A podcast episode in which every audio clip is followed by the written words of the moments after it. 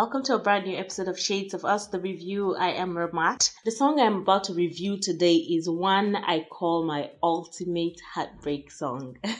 Every time I listen to it, I am whisked into a place of such sadness and longing that sometimes it's all I can do not to cry.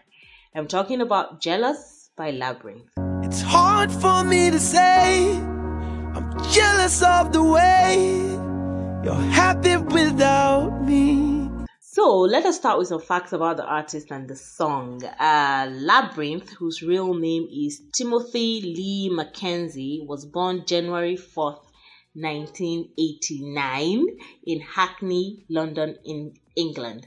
In fact, he was born just five days before me. So you can tell that we have like a kind of connection, right? So he sings pop, R&B, hip hop, and electronic music. And he is a musician, singer, songwriter, rapper, and record producer. In terms of instruments, he does his vocals, which I heard is, you know, an instrument itself. Uh, he plays the piano, he plays guitars, he plays the keyboard, he plays the bass, and then he plays drums. So he's an all round music producer, yeah?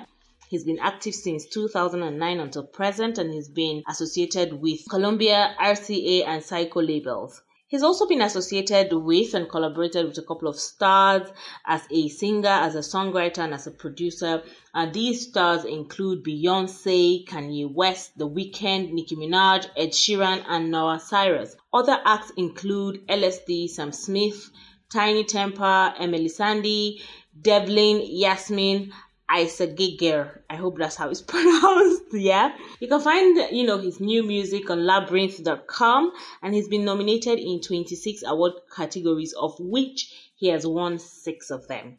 He composed the score for HBO's drama series Euphoria, for which he was nominated for two Primetime Emmy Awards, winning one, and the Lion King's live action soundtrack Spirit with Beyonce and Ilya Salmanzadeh uh, achieving nominations at Grammy, Golden Globe, Critics' Choice, and winning an NAACP Image Awards.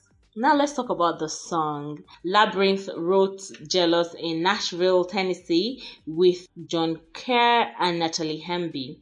It was produced by Labrinth and arranged by Gustav Rodman. The song, described as a heartbreaking ballad by MTV, is addressed to one of Labrinth's parents who left the family when he was four years old. Now, it may have been addressed to his parents, but it communicated this power that comes with heartbreak and sadness and loss. And it is such a simple song, yet so powerful because you can literally almost touch the sadness that was in the song. It was that tangible. Speaking about the lyrical content of the song, Labrinth offered the following explanation. He said, open quote, a lot of people have been through that experience. It's kind of written from the perspective of how my family felt at that time. But I wanted to write it so anyone could dig into the song and relate to it on their own situation. Close quote. And it worked it worked so well that it is almost like that song was written particularly for me and again for my sister who is the first person i heard it from or for anyone who was connected to it. It is so personal. It feels like he took out time to just write for the pain that each person who connected to it was feeling. The song, with its accompanying music video, debuted on October 31, 2014 even though it was released, the single itself was released on November uh, 23rd, uh, 2014. The song re-entered the charts at number 25 in September 2015 following a performance from contestant Josh Daniel on The X Factor.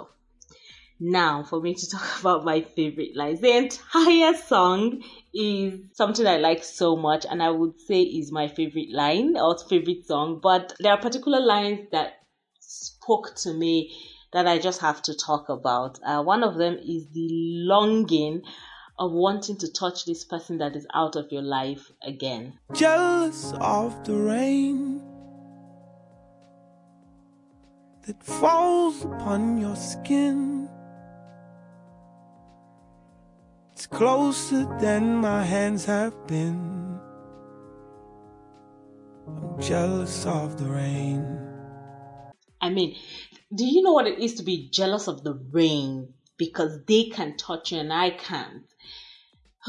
you know, I'm trying to put in my best foot forward and pretend that this isn't hurting me, but you know, my second favorite line of the song has to be the longing of wanting to be loved by this person that has left them again.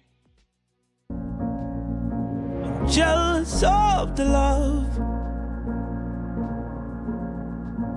love that wasn't here. Gone for someone else to share. Oh, I'm jealous of the love. I mean, you know that that realization that someone you love is now loving somebody else and and may not love you again is such a really tangible thing. And um it stays with you for a really long time. You kind of wish that they can love you again but then you know that they're, they're with somebody else. They're sharing all of that love all of their awesomeness all of their person with someone else. And so yeah i you can tell why i like that that line. Okay so my third favorite line had to be the part about longing for them to come back. But i always thought you'd come back Tell me all you found was heartbreak and misery.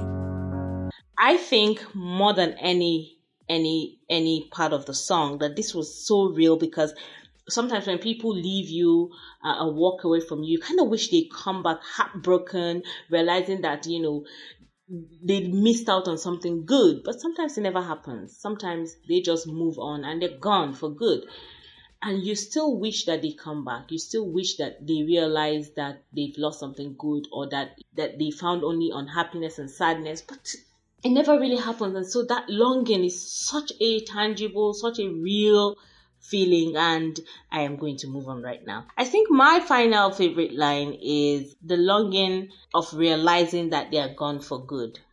As I sing in the sand watch you slip through my hands. So yeah, you know, you can see people go, you can see people leave, and then there comes a point in your stages of grief. And if you notice the way I picked out my favorite parts of the song, were kind of like the stages of grief. You know, there is the hope, there is the anger, there is being resolute and, and, and you know, understanding that, okay, fine, they're gone and you have to pick up yourself and move on. And I think that for me was the crux of that song. It was why it was so powerful and why I was able to connect to it so much. I think that the ballad was such that I felt like the fabrics of my soul were gradually being ripped apart with the depth of pain that accompanied the piano, the drums, all of it like it was crazy. And of course the vocals from Labrinth. Even if you watch the video for which there's a really personal reason why even looking at Labrinth is a problem for me.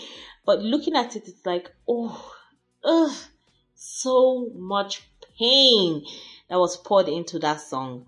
The stages of grief for me was like ripping the band-aid off my own heartbreak and longing for the person that i lost um, there were times when I couldn't breathe when I heard the song, but you know, things got better.